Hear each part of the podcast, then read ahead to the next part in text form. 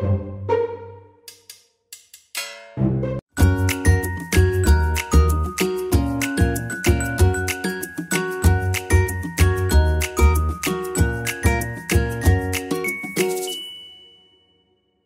nedir? Ağır bir soruyla karşı karşıyayız. Ama cevap çok kolay. Bilmiyorum. Çünkü ruh... Valla cüp diye bitsin bunu.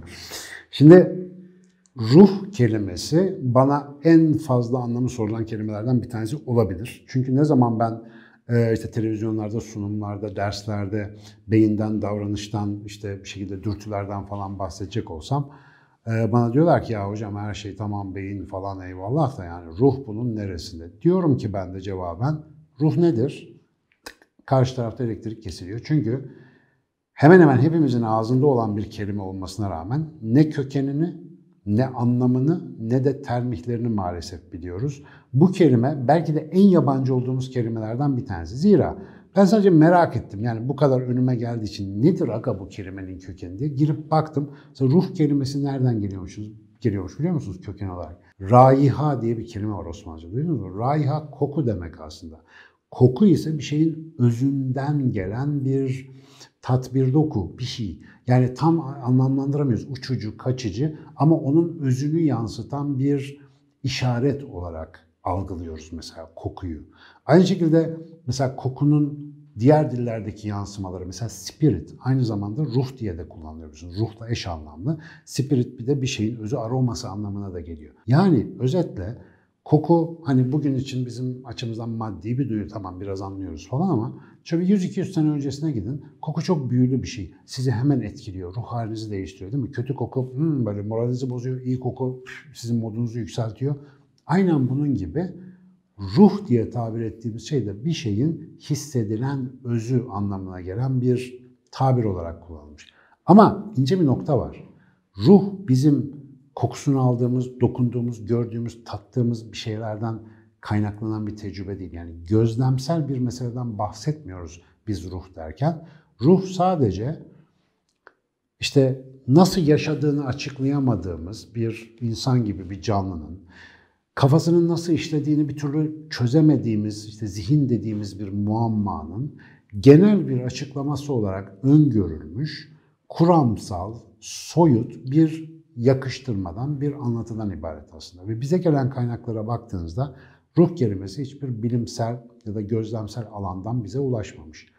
Genellikle ezoterik, spiritüel, manevi alandaki literatürde çok kullanılan bir kavram ve sıklıkla hayatımızdaki oluşları açıklamakta, bizi daha iyi bir insan yapmak için yönlendirmeye çalışan yöntemlerde ruh faydalı bir metafor olarak kullanılmış. Böyle görüyoruz. Bana sorarsanız bir biyolog, bir fizyolog, bir nörobilimci işte bedeni, zihni falan onların ilişkisini araştıran birisi olarak ben bedende ruha dair ki ne olduğunu bildiğimi varsayarsanız ki bilmiyorum ruhun ne olduğunu ama ruha dair bedende herhangi bir işaret, herhangi bir gözlem görmedim. Mesela bilirsiniz işte insan ölünce ruh bedenden çıkar. Buna hepimiz böyle bir temelde inanırız böyle bir şey görmemize rağmen.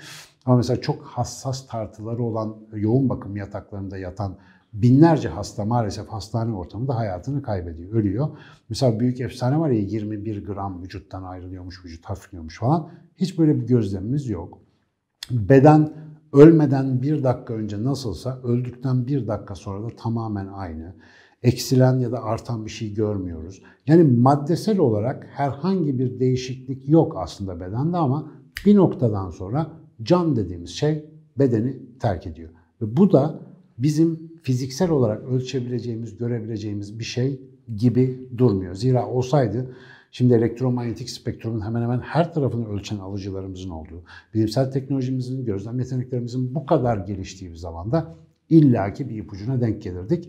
Ee, tabii ki yokluğun kanıtı, pardon, e, tabii ki kanıtın yokluğu yokluğun kanıtı anlamına gelmiyor. Yani bugün göremiyor olmamız yarın bir gün göremeyeceğimizi garanti etmez. Tamam bekleyelim ama henüz daha hakkında hiçbir şey gözlemleyemediğimiz bir meseleyi düşüncemizin merkezine yerleştirip de her şeyi onun etrafında düşünmek pek akıllıca bir seçenek olmasa gerek. Ne kastediyorum? Biz tanımını bile yapmadığımız, zihnimizde herhangi bir somut karşılığı bulunmayan ruh diye bir kavramı hiç düşünmeden, üzerine çalışmadan, bütün anlayışımızın, inancımızın ve bakışımızın ortasına yerleştirirsek, canı da, bedeni de, yaşamı da belki de çok ciddi yanlış anlamaya başlayacağız. Yani şunu kastediyorum. Bir beden var, içinde bir ruh var, içinde mi artık kenarında mı tam bilmiyorum. Nasılsa böyle uzaktan kumandayla bir VR gözlüğünden oyunu yönlendiriyormuş gibi bedeni yönlendiren kumanda edici bir şeyden bahsediyoruz aslında çoğu zaman ruh dediğimizde. Böyle bir şeyin var olup olmadığını bile bilmiyoruz. Mesela bana sorulsa, bu konu sıklıkla gündeme geldiği için, ben şöyle bir şeye, dikkat ediniz, bu bir açıklama, bilimsel bir yorum değil ama bir inanç tercihi, böyle inanmayı tercih ettiğim için söylüyorum. Bedenimizin maddesel bir nesne olarak bundan ibaret olmadığını çok iyi biliyorum. Nereden biliyorum? Yani biz bedeni gözlemliyoruz, hücreler, dokular, işte beyin şudur budur falan ama ne insanın ne de bir kertenkelenin benim o gördüğüm bedenden ibaret olmadığını çok iyi biliyorum. Neden? Çünkü benim görme duyum, yani duyular aleminde algılayabildiğim şeylerin çok sınırlı olduğunu biliyorum. Şu bedeni bile orijinal haliyle nasıl bir şeydir onu deneyimlemem mümkün değil. Bunu çok iyi biliyorum. İşte gözümün, kulağımın, efendim diğer dokunma falan gibi duyularımın izin verdiği ölçüde beden diye bir şeyi algılayabildiğimi biliyorum. Dolayısıyla her bir bedende, kendi bedenim dahil olmak üzere benim algılayabildiğimin çok ötesinde bir şeyler olduğu fiziksel olarak kesin gibi gözüküyor. Dolayısıyla şöyle desem nasıl olur? Bedenin görebildiğim kadar kısmında ben çalışıyorum, işte fizyoloji bilmem ne falan. Algılayamadığım, çok boyutlu bir evrende belki benim bilemediğim, e, işte bir şekilde etkileşime geçemediğim başka tarafları, başka boyutları da varsa o algılayamadığım bütün taraflarıyla beraber sistemin göremediğim kısmına ben ruh desem olur. Hiçbir zararı yok.